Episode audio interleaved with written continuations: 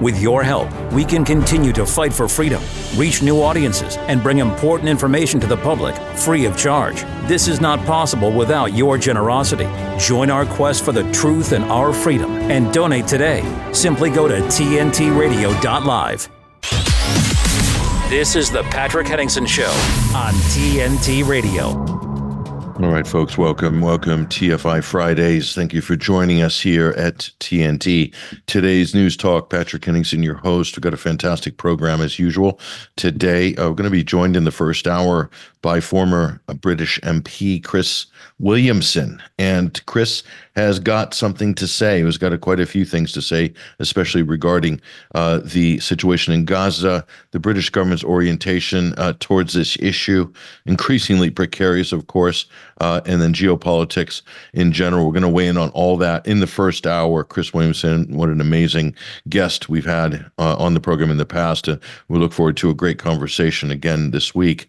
Uh, and in the second hour, we'll be joined for analysis, breaking news with Basil Valentine at the top of the second hour. And then later, we'll join our legal correspondent in New York City, Matthew Russell Lee, on the ground in the federal courts in New York, covering the Trump trial, the latest E. Jean Carroll versus Donald Trump. There's a whole lot more in the docket, uh, a lot of inside baseball, a lot of new uh, breaking revelations. Matthew will share with us in the second hour. As usual, that's going to be a pretty gripping and entertaining segment. I expect it to be.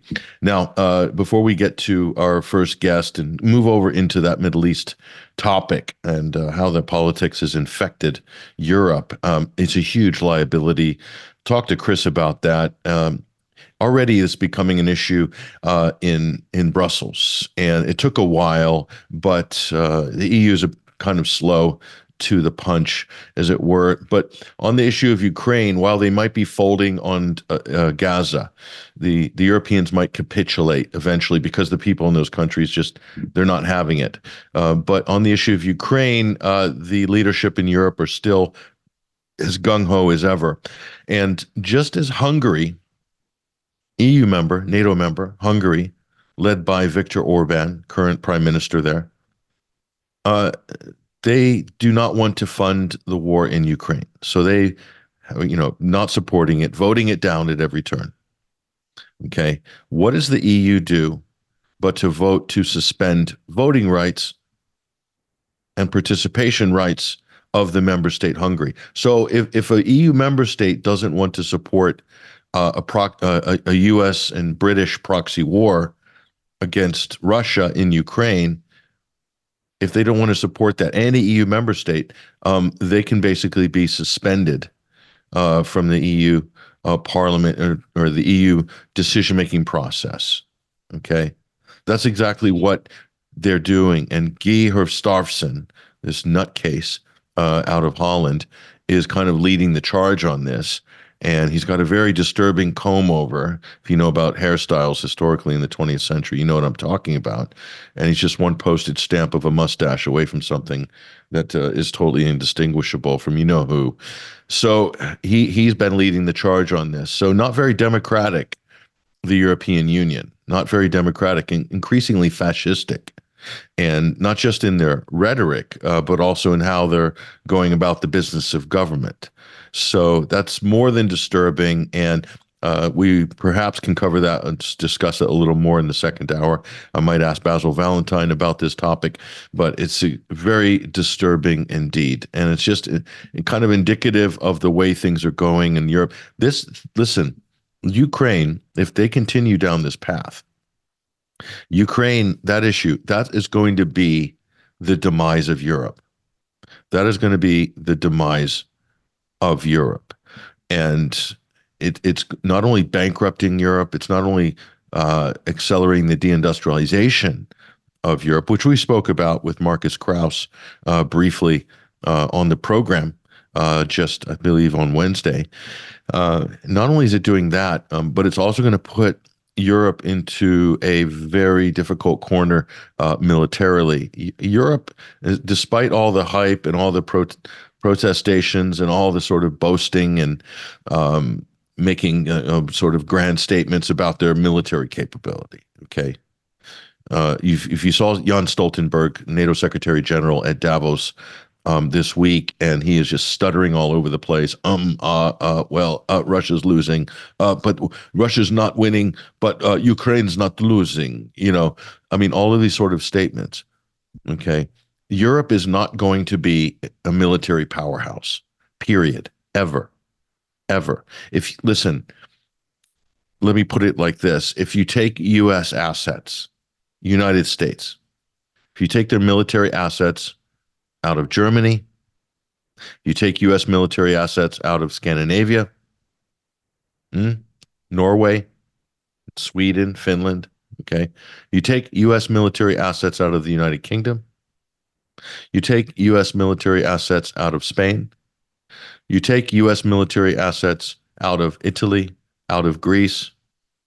Have I left anyone out? Are there any other U.S. bases that we haven't mentioned? There's more, probably. You, you take all these assets out and out of Poland. And what does Europe have? It's a hollowed out shell of nothingness. Okay. It, it can't even defend itself, much less project power. Okay. Why would it need to defend itself? It wasn't a natural enemy of Russia. Not until the United States started ramping up its activities in Europe. Not until the United States over, overthrew the government in Ukraine.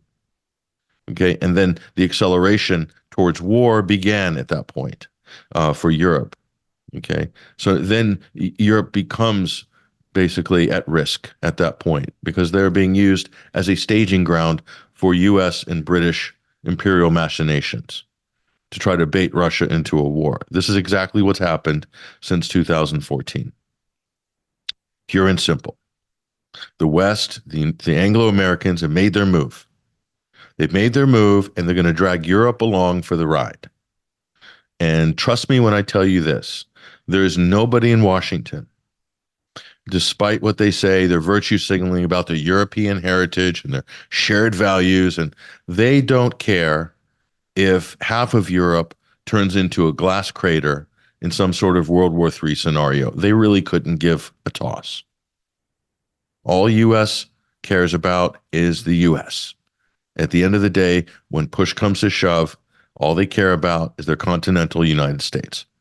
They talk about Europe and all the rest of it. They cared about Europe, they wouldn't be carrying on basically baiting Russia into a third world war consistently and aggressively, really since 2008, if you want to count uh, the uh, welcoming in, as, you, as so to speak, of of Ukraine and uh, Georgia into NATO. Okay, and then telling Saakashvili uh, to basically attack the Russian peacekeeping forces in South Ossetia, nearly starting another war there, which the West then says that was Russia attacking Georgia because the West is addicted to lies. And people actually believe these things. They, they repeat these things to themselves. I see elected officials in the US saying when Russia attacked Georgia, okay, it was clearly started by Georgia at the behest of the United States. Everybody knows that who's actually studied it, looked at it, and read the actual reporting. Okay, that's just a fact. So Europe's risk, Europe's liability is its relationship to the United States. The US and, and with Britain as its partner, okay, America's the brains, no, sorry, Britain's the brains, America's the muscle. It is a partnership uh, without without their sort of goading and their military escalation and buildup in Europe, you would not have any tension between Europe and Russia. What you would have is uh, a, a, very vibrant market economically, lots of cheap energy for Europe. Um, and probably right now, Germany would just be on the cusp of overtaking another larger country in terms of GDP at the rate Germany was was heading so so successful was Germany, it was subsidizing the poorer half of Southern Europe. So successful it was. So that's what happens when you have prosperity. Uh, but then the people in Washington, London said that's enough. That's enough. Enough prosperity for Europe. We're going to take you down a peg, and you're going to like it, and you're going to bake bait. you're going to bow and scrape to Washington on this. And that's what exactly what they're doing in the political leadership in Sweden, uh, in Finland, in Norway, uh, in the Baltic states, in Poland, in Germany. They are bowing and scraping to the power, the financial and military might of Washington.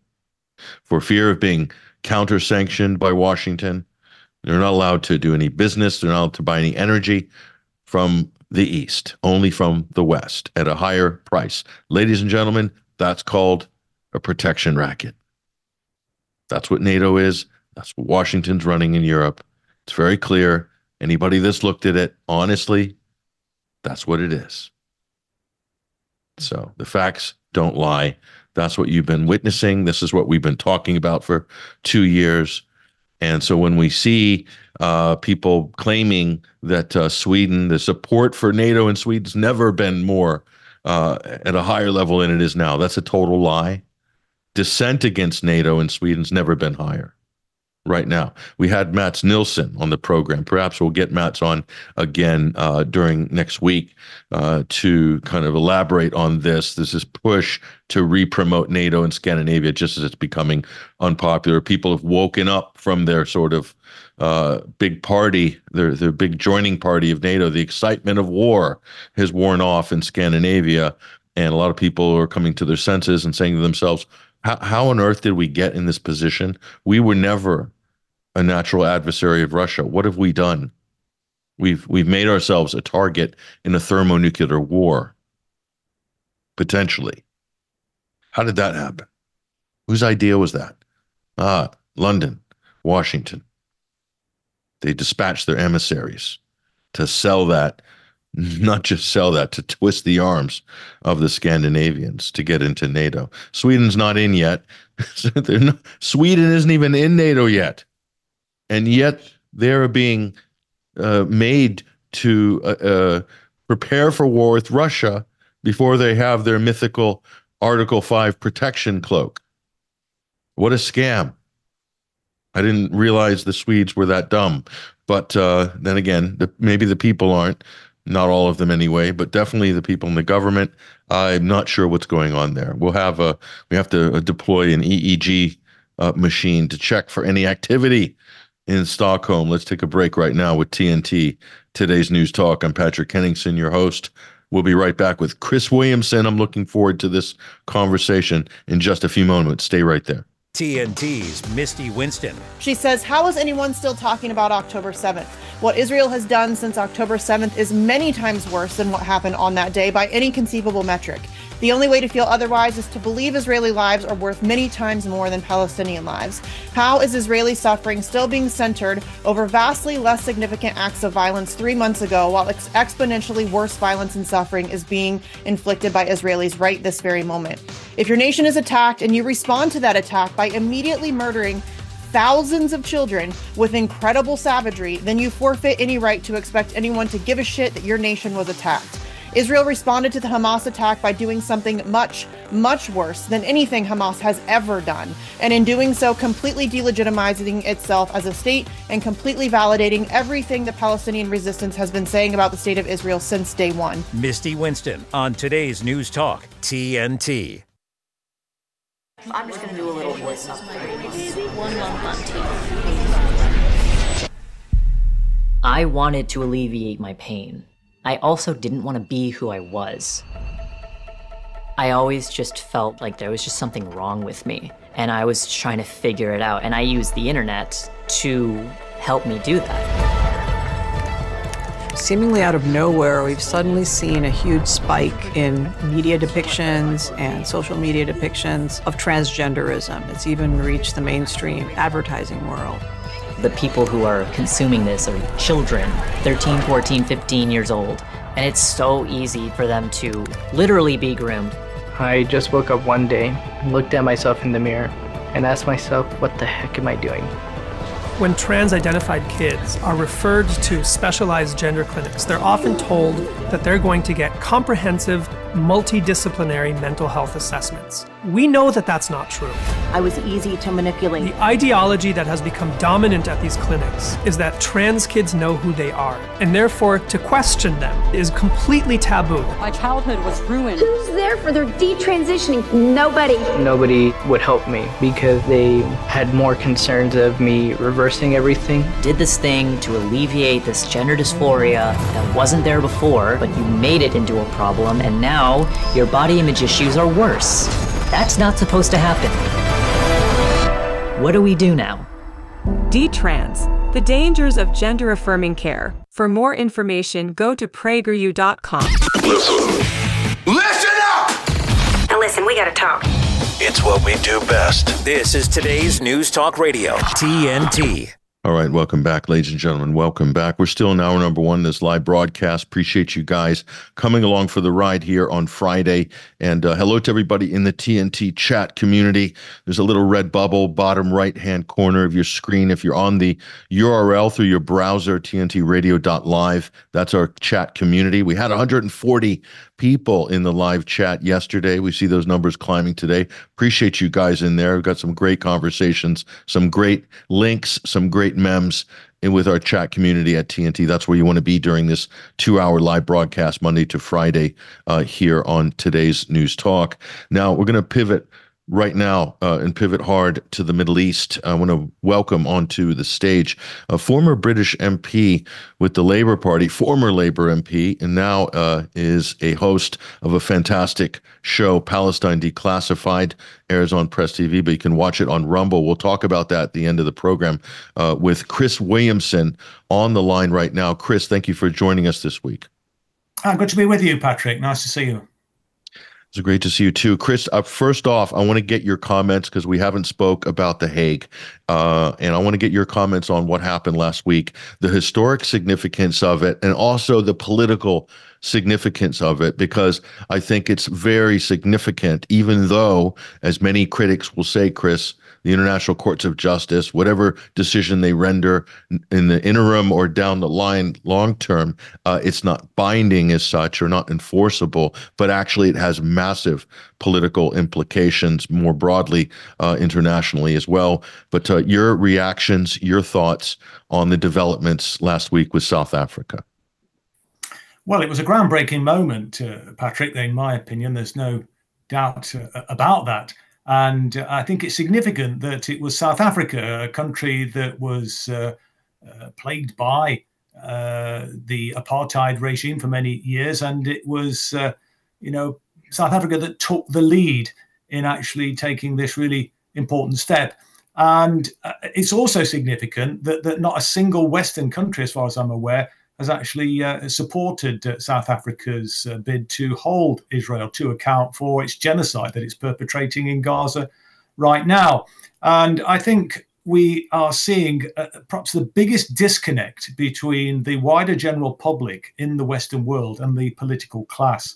And, uh, you know, this year, there are unprecedented numbers of elections, and I firmly predict that uh, a number of those politicians, I'd like to see all of them, but it probably won't be, but a lot of them will twice electorally uh, uh, uh, at those elections. Certainly in Britain, uh, I think uh, you know the Labour Party in particular is is, is losing ground in a lot of constituencies with a significant Muslim population.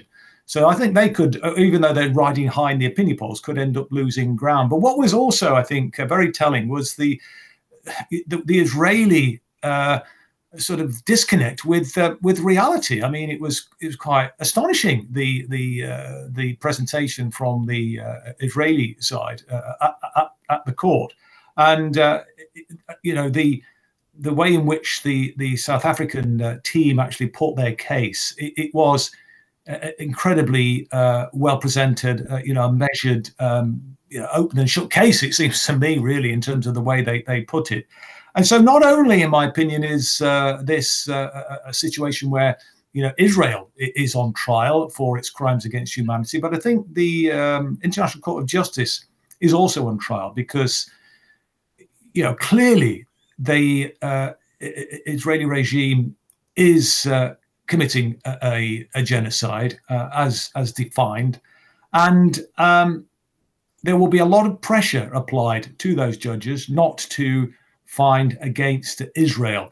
And so I think in that sense, you know, the whole kind of rules-based order uh, is on trial here, and uh, you know those those judges themselves are, are, as much on trial in a sense. In are they prepared to uphold uh, uh you know international law, or are they going to uh, uh, you know kowtow to the the U.S. empire?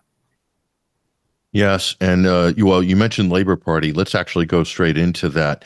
Um, you know, a lot of politicians. It seems to be lockstep. Uh, Chris, if I'm not mistaken, you know, Tories, Labor, Lib Dems. I didn't see anybody really pushing back against Israel uh, when this really sort of kicked off. When they began their uh, operations, their serious military operations incurring on Gaza, October 13th. Everybody was waiting for some dissent. There didn't seem to be very much.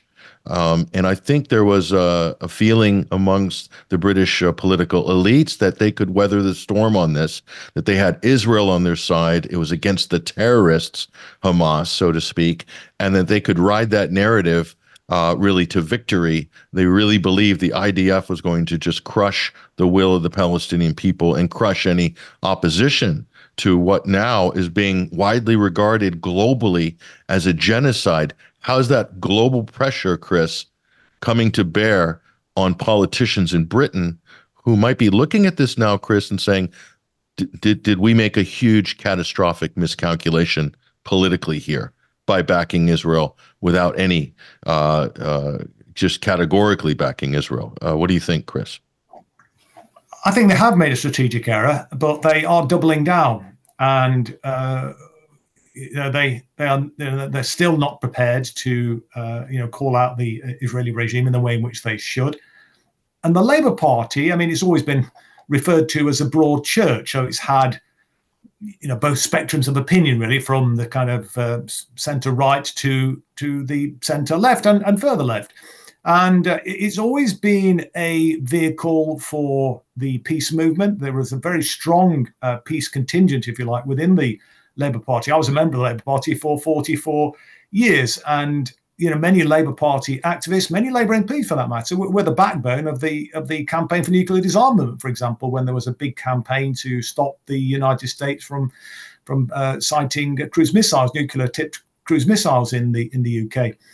Uh, but that has gone, and you know we, we had a, a, the high watermark really, in my view, for the Labour Party was when Jeremy Corbyn became the leader. This was a man who was a, a peace activist, an anti-imperialist, a pro-Palestinian campaigner, a very strident critic of the uh, Zionist entity, uh, somebody who's spoken out against uh, uh imperialism, and uh, as well as you know on, on the domestic front, economically, you know, talking about a socialist economic agenda. And this was anathema to the establishment in Britain, but it also turned out to be anathema to uh, a large section of the Labour Party as well. And uh, as a result of that, he was pushed out. Now the Labour Party has completely lost the plot. Anybody, any dissent, anybody who dares to speak out against Israel or in support of Palestine are suspended from the party or indeed expelled from the party. But, you know, this isn't playing well for the Labour Party electorally.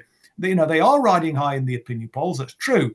But there are a lot of constituencies where they uh, are in, in, in danger actually of losing uh, parliamentary representation.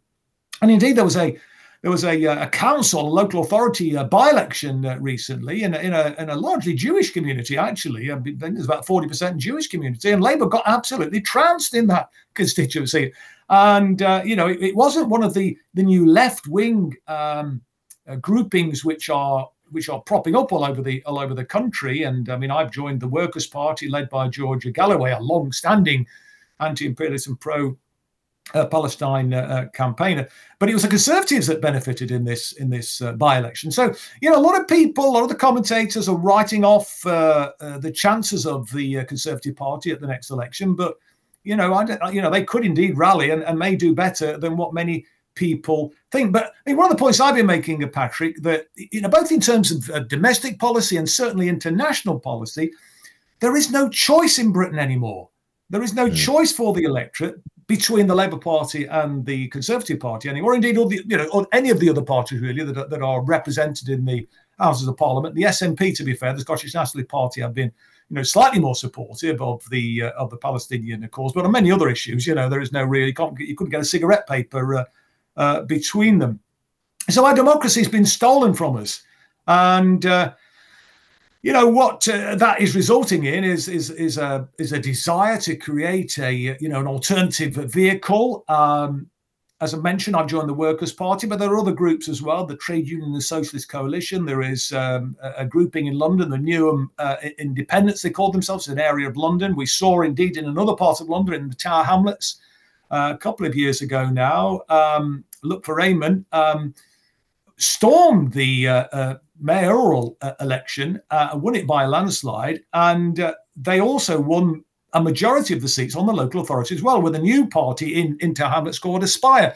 So these groupings are emerging, Patrick, all over the all over the country, and the you know the anger which is being expressed towards the political class in the UK is is really palpable, actually, as a result of the stance that they're taking on the Palestinian uh, uh, question.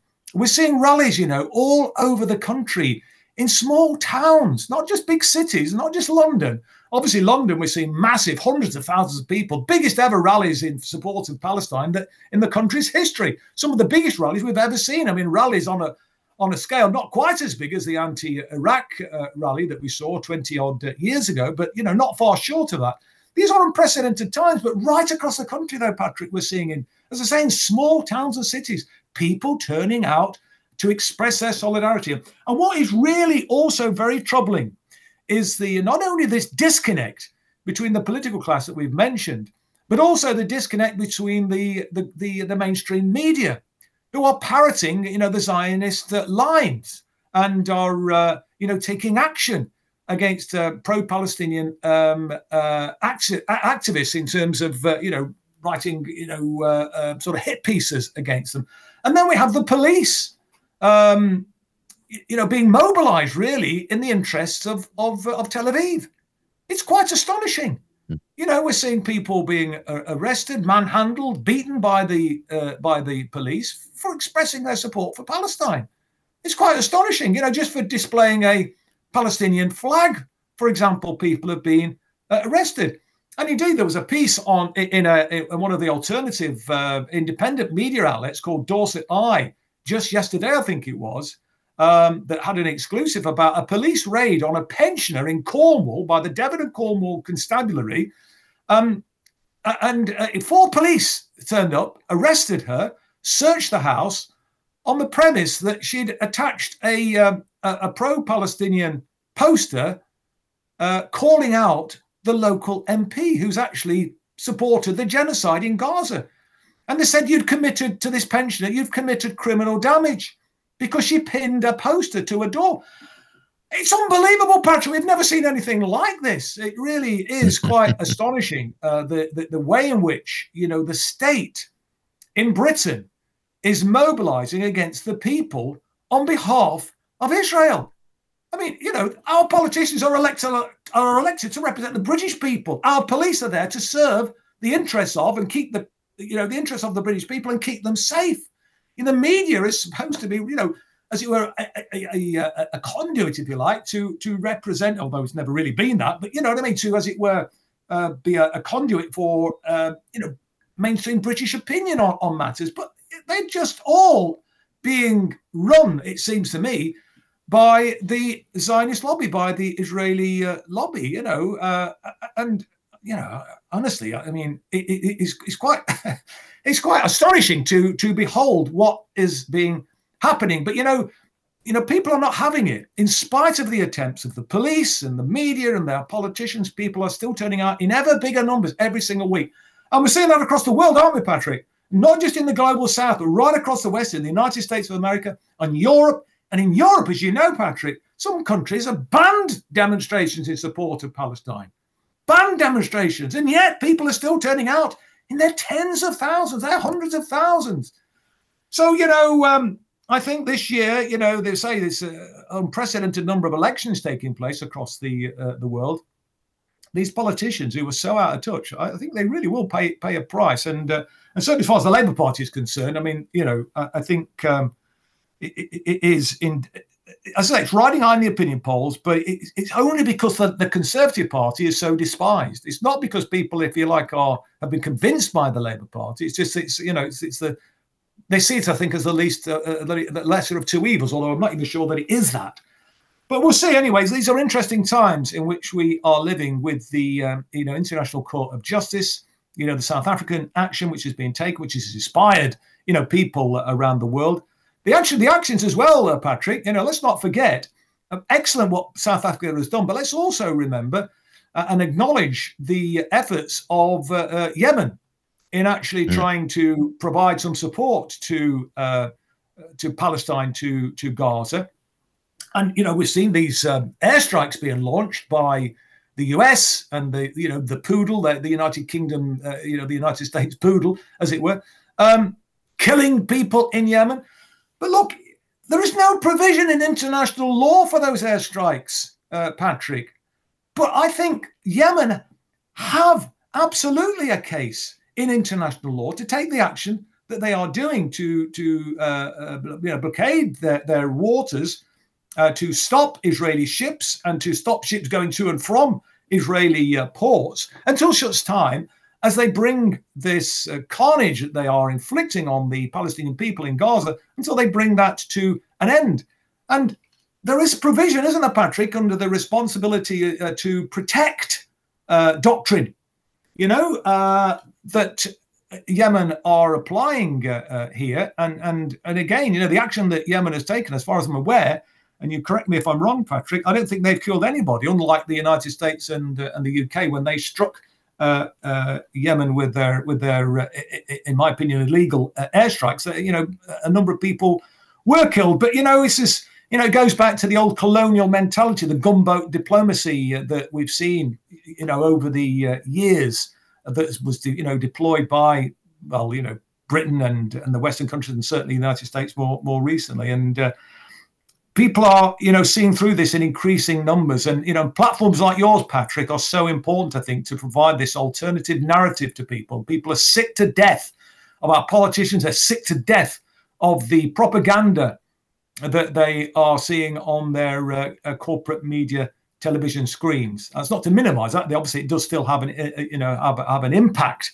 Um, but people are getting their information from alternative sources and they're increasingly recognizing seeing that what they're seeing on their television screens is totally out of step with what they're seeing on their uh, smartphones and on their on their laptops from reports from actually on the ground. And, and just to finally, uh, Patrick, in this part, anyway, for me, I know I've gone on for a bit too long there, perhaps, but uh, just in terms of Al Jazeera, you know, as one of the mainstream channels, has done an outstanding job, I think, of, of bringing the reality, bringing the truth uh, to people of, of what life is like for the uh, Palestinian people in Gaza under this appalling uh, onslaught from the uh, uh, Israeli uh, regime. And you know, look, the, the, Palestinians, you know, have suffered 75 years of of um, apartheid. they've, you know, we've seen 58 years of of a an illegal occupation following the 1967 war, and you know, and Gaza itself has been subjected to a, a blockade now since 2007. you know, these things cannot be allowed to stand uh, for a moment longer, in my opinion. And uh, you know, people are increasingly demanding uh, policymakers and politicians actually do step up and actually start speaking out and, and taking action, you know, in defense of human rights and taking action actually in the interest of uh, the people that they're supposed to represent and, you know, what the people actually want to see happening because people's sympathy is increasing with the Palestinian people, not with the Zionist entity. It is an extraordinary uh, time in history, Chris, because all these things you mentioned, uh, whether it's the protesters uh, in the UK, across Europe, across the world, uh, who are clearly coming out in record numbers. I've never seen a sustained anti-war protest like this in my life. Uh, it's absolutely incredible uh, for this issue. It's surprised a lot of people, Chris, but they're coming out really also in opposition of genocide which is yes. regarded as one of the sort of highest crimes against humanity uh, imaginable. So much so that there was an international convention put into place after the Second World War for the express uh, purpose of preventing genocide from Absolutely. happening.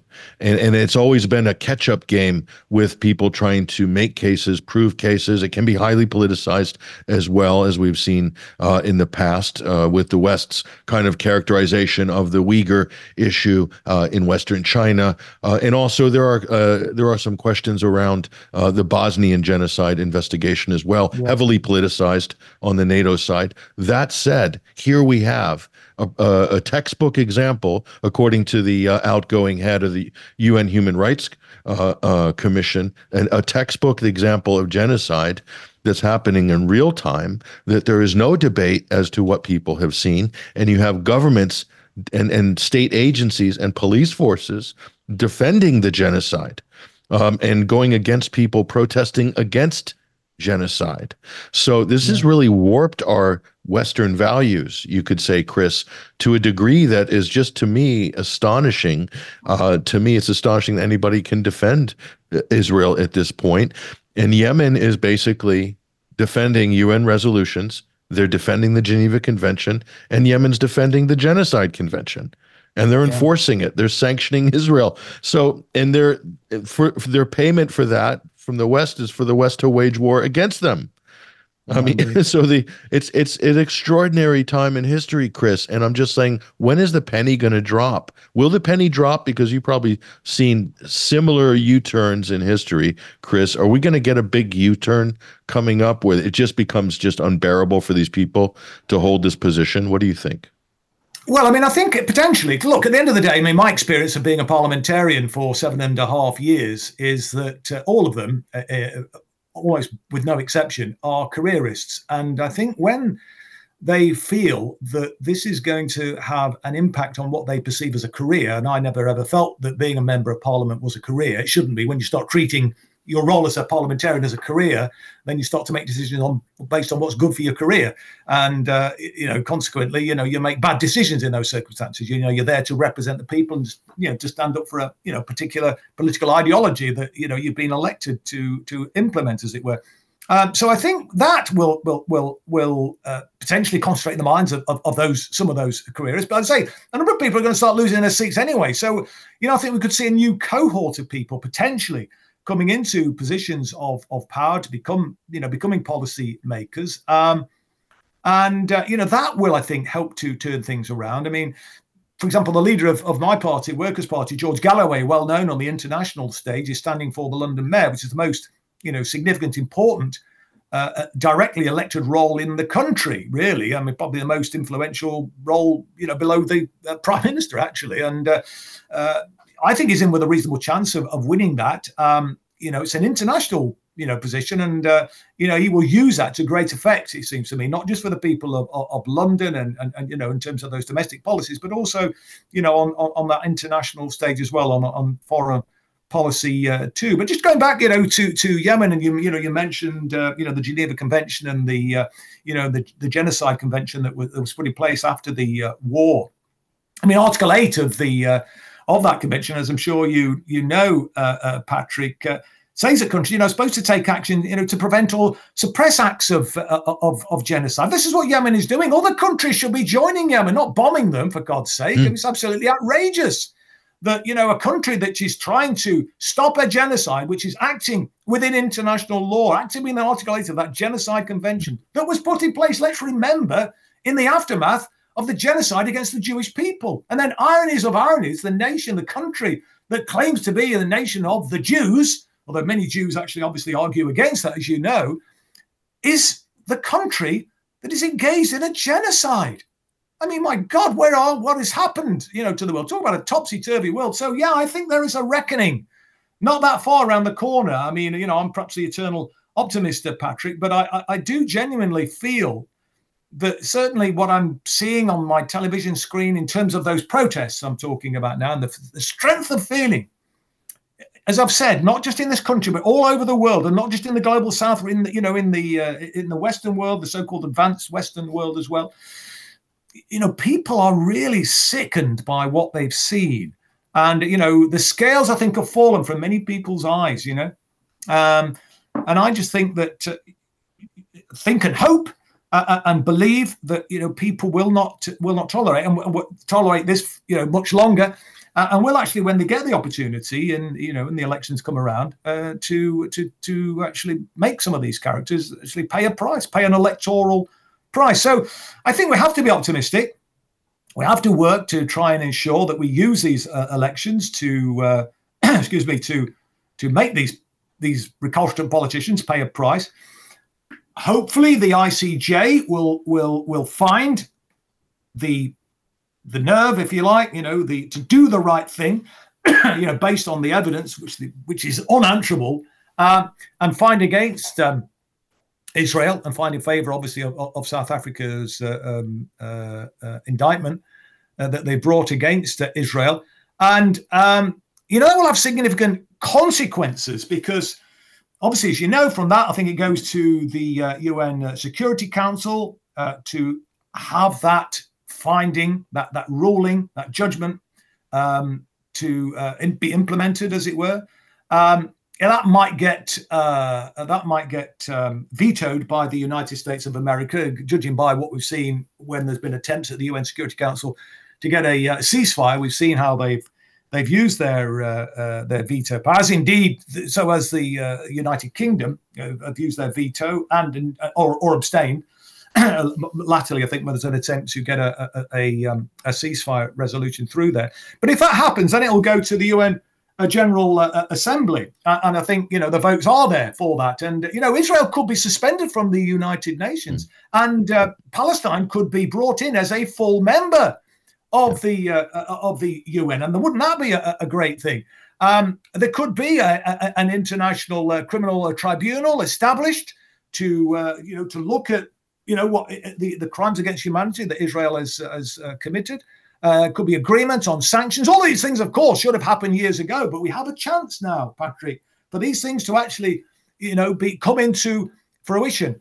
And then, of course, there is also the potentiality of further legal action being taken um, uh, for the way in which the United States, the United Kingdom, other Western European countries have been complicit in genocide. And there is provision in international law for action to be taken against those countries as well. And I think South Africa, again, correct me if I'm wrong on this, but I, but I've seem to recall uh, last week or the week before, South Africa was talking um, about taking action, actually uh, follow-up action against the uh, the US uh, and possibly other countries as well. So so that's something I think that we should be uh, uh, definitely uh, encouraging. But one other thing I would say about international law is where is the International Criminal Court, Patrick?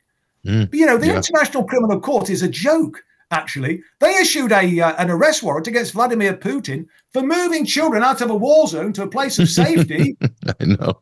But there's no so no kind of uh, equivalent uh, arrest warrant being uh, served for these war criminals who are who are murdering tens of thousands of people and hundreds of thousands of thousands of children. What is it now? Eight or nine 10,000 children have been killed. Yeah, yeah. Boy. So around 10,000. The ICC have completely, you know, been asleep at the wheel, it seems to me. It's unbelievable. Uh, uh listen, uh, I want to talk about the ICC, and I also want to talk about the uh, public relations blow that has been dealt uh, the Israeli propaganda machine, which I know you've been covering very closely on your program with David Miller. Um, after the break, I'm with Chris Williamson, former British MP. We are talking about the issues surrounding Gaza, the genocide, Palestine, and Israel, how this is going to reverberate through Western politics and indeed global geopolitics. All this and more on the other side. Stay with us. When a crisis hits, close to home and across the globe, nonprofits are on the front lines, ready to serve. Keep coming, keep coming, keep coming. The demand for charitable services has skyrocketed, and nonprofits are rising to meet the needs. Healing, nurturing, rescuing, honoring, protecting, caring, inspiring. The work of philanthropic organizations of all sizes across all missions has never been more important, and it's donors and volunteers like you who make all this possible. Thank you. Together, we change the world the Nonprofit Alliance. Our beautiful world is changing, withering, dying by the hands of those who don't value nature, even though we all depend on it for life itself. But there is hope. Together with caring friends, the Nature Conservancy can restore our lands and save our wildlife with big solutions only nature can provide. To learn more, visit nature.org today. Patrick Henningsen talks on today's News Talk Radio, TNT. All right, welcome, folks. Welcome back. We're in the final segment of the first hour here on this live broadcast on TNT, today's News Talk. Thank you guys for joining us. I'm with Chris Williamson, former British MP. He's also the host of a fantastic program uh, which airs on Press TV. Plus, it airs globally. It's available on Rumble. It's called Palestine Declassified with David Miller as co host. This is a go to program. We'll have a chance to talk to Chris about that before we break at the end of the segment. But, Chris, you mentioned the ICC. Uh, before the break, the International Criminal Court. Now, that's different from the International Courts of Justice, which is a world court which is set up for countries uh, to the actions of countries to be on trial or country versus country. The ICC can indict individuals. And the British uh, barrister who's kind of in charge of the criminal proceedings there, Karim Khan, as you said, very dodgy uh, indictment of Vladimir Putin and another uh, Russian official over taking children out of the war zone. I mean, unbelievable. Uh, people have looked into that. The Grayzone as well has done a great expose showing, debunking that entire uh, charge by the ICC, um, but they will get up. They will likely, Chris, get a referral uh, from the ICJ. I think just the political force behind that's going to be unstoppable. It might be delayed. I'm sure the U.S. and and Israel and Britain will do everything they can to delay any action uh, on that referral, but it's coming. There's no way that it's not coming. The there's a number of countries that are now building up that have just you know shown their their horror, their abject horror to what has happened. So that's coming, uh, Chris. It's just that the wheels are going to be a little bit slow, but once that emergency provisional judgment is made in the yes. next days or weeks, then the complicity, aiding, abetting Israel, those charges can then be filed by different countries. So that then opens the door for what you're talking about, Chris, the complicity side. And who's going to be at the front of the queue for that? The United States and anyone else providing material support. Let's talk about that for a minute. And then I want to talk about the propaganda issue. Go ahead, Chris. No, indeed. I mean, I think that is, it's, you know, that's a very, very important uh, uh point. Uh, I mean, and uh, you know, the ICJ, you know, could issue this kind of interim kind of uh, cease and uh, desist order, um, which could lead to the kind of implications which I, you know, referred to earlier on, and then all the, you know, the, the consequential issues in relation to complicity and, and so on.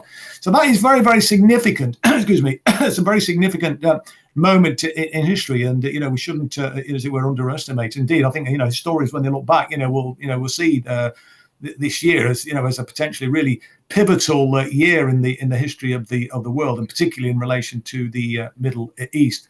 But uh, no, the ICC, the International Criminal Court, uh, uh, unlike the ICJ, um, it, it, you know that, that goes after indi- ICC. This is you know individuals, as it were, and this is why the you know the um, the arrest warrant was issued for for Vladimir uh, Putin. And uh, now they've they've been uh, they've been very poor, really, I think, and and really and they've shown themselves up, frankly, to just simply be a, a tool of Western imperialism. The I uh, you know the International Criminal Court, um, and this is where the ICJ, you know, need to, you know, given such a powerful case that you know the entire world you know, seen this. I mean, it's the first time it's kind of unprecedented. We're seeing a genocide unfold before our very eyes. Um, there's, no, there's only one decision that they can make. You know, they, they will lose any credibility whatsoever. I think if, if they if they do not uh, find uh, against Israel. So we're living in very interesting times, and that in, you know that interim um, decision you know, is is fairly imminent. I think. I mean, you know, it's not. We're not going to have to wait years for that. I mean, it is. You know, it's it's. Uh, it will certainly. Uh, you know, we're talking. You know, weeks or months. Certainly, no no more. It should be sooner rather than later, given what's been what's been happening uh, in in Gaza and continuing to uh, happen uh, in in Gaza. And, indeed, you know, while the uh, while the uh, the hearing was taking place at the ICJ, uh, Israel was doubling down with a massacre in Khan Yunis and uh, you know stepping up its its military offensive. I mean, they you know they're absolutely shameless, and you know, I mean, I think the whole notion of a two state um, option is, is, has been a dead duck for for many many years, but it's been dusted down by the uh, the United States and Britain and Europe, etc. But um, Benjamin Netanyahu just showed his utter contempt uh, for the United States. You know, their, their, their, biggest benefactor just gave them two fingers. And said, we're not going to have a, a two-state solution. So he said. He said yesterday, know, Chris. He said from the river to the sea. To Benjamin the sea, exactly. The, the phrase, said, Patrick. He the said, phrase, Patrick, in Britain. Yeah. I'm going to say the phrase in Britain where if you are, if you actually are chant that phrase, you're in danger of being arrested when it's referring to Palestine. But this is, you know, uh, it's okay for Benjamin Netanyahu to to and, and when he's talking about it, what he's talking about is is is is ethnic cleansing, genociding the Palestinian people. Not, you know, not. I mean, I think you know the Palestinians when they talk about uh, uh from the river to the sea, they're talking about uh, you know a, um, a, a, a, a, sort of unitary state, you know, where everybody has equal rights, as it were. Although yeah. how, how it will be you know, our people who, who've been inflicting, you know, this genocide. I mean, and it's, you know, it's not just the Israeli uh, uh, occupation forces that are guilty here. I mean, there, there's overwhelming support for what they're doing from the Israeli general public, and those those views have hardened actually over this last sort of few months, rather than going in the in the opposite direction. So it will be a challenge, I think. But yeah, incredible times, incredible times, and uh, so yes, we'll, we'll, uh, yeah. I mean, obviously we've got the presidential election coming up in the United States, and um, yes, I mean, you know, things could change radically. The, the other thing that's key, Chris, uh, is I know they did, South Africa didn't address this specifically uh, in their presentation last Thursday, but October 7th, what actually happened on October 7th? I know you guys have covered this at Palestine yes. Declassified, the Grayzone as well. Max Blumenthal, others have done a great job. Propaganda and Co., which is a great account on X Twitter, they, have exposed this. The, the and the Israeli press are the ones that have reported all of this. Basically, that there was quote friendly fire and it took the lives of potentially many hundreds of Israelis on October 7th. And then they lowered the numbers from 1,400 down to below 1,000. And then there's questions over combatant numbers and so forth. That, that all paints a very different picture. So I think the, the, the impregnable propaganda machine, Chris, the Hasbara machine, as it's known, uh, has yes. been dealt a severe blow because how important is that October 7th narrative? Because everything seems to be built around that. Go ahead. Final, it, it final does, thoughts. and uh, you know the, the, the corporate media constantly trot this out. Even now, even with the, these horrific statistics from what we're seeing in Gaza, still they trot out what happened uh, on October the seventh, but they don't tell the full story that you've just alluded to there, Patrick. Uh, the overwhelming majority of people that were killed uh, on October the seventh were combatants and were killed by uh, the Israelis. Uh, they invoked the Hannibal Directive. More information is coming out about this now. The Hannibal Directive is essentially a directive which, which there's been in place now for oh, 10, 10, 15 years, I think it is, to uh, essentially prevent any Israelis being taken hostage and to use maximum force, even if that means killing the potential hostages because they don't want to get into a you know hostage exchange scenario. Bearing in mind that Israel has got thousands of Palestinian hostages on administrative detention, etc., in Israeli uh, dungeons. and the idea of the October the 7th uh, uh, prison breakout, as it's been characterized, was to uh, was to take captives as, as a bargaining chip to to get the thousands of Palestinians who've been on unfairly, unlawfully, you could argue, um, incarcerated, many of them for many, many years with no charge, no no due process or or, or anything. But on that day, um, and indeed, some of the Israeli, some of the people that were there, uh, you know, the, eyewitness accounts have said that there was Israeli tanks that were fired. They they mobilized um, uh, helicopters, and uh, there was um, there was uh, airstrikes from the from the air. And many of the cars were, you know, that were, were taken out. Were, well, all of the cars indeed that were taken out were taken out by uh, Israeli um, airstrikes on the basis of preventing uh, Israeli hostages being being taken. And many of the other people that died would you know got killed in the crossfire uh, when there were because there's many Israeli uh, uh, military officials who were there. I mean, some of them were um, you know uh, off-duty soldiers but had access to guns, and there was a there was a there was a firefight. excuse me, and uh, you know so the Israelis killed most of those people on that uh, day. But look, why did October the seventh happen? As I've already pointed out earlier in our conversation, um, uh, Patrick, you know Israel has been subjecting the Palestinian people to a, a brutal apartheid system since it was established in 1948. Uh, brutal the, terrorism against that's the, the key point. People. Yeah, you made and, the key so, point right there. You know, we're gonna ha- we're gonna have to liberation end. struggle. Anytime, uh, uh, any liberation struggle, that regrettably there's going to be violence. Look, I'm a pacifist. Actually, my instincts are are pacifistic, but I understand why the October the seventh happened. What what do you expect when you cage people in in a concentration camp uh, in that way, you know, since 2007, uh, and and you know, longer than that in terms of the oppression that the Palestinian people have been subjected uh, to. We're going to have to wrap it up. We're going to have to wrap it up, Chris. We're running out of time. But okay, uh, you, made, you you made the big point at the end, which everybody needs to focus on. This didn't happen in a vacuum, not by no. any stretch of the imagination. Chris Williamson, thank you very much. Palestine Declassified. Tune into Rumble. Watch Chris and David Miller. Fantastic program. Thank you, Chris. Thanks, Patrick.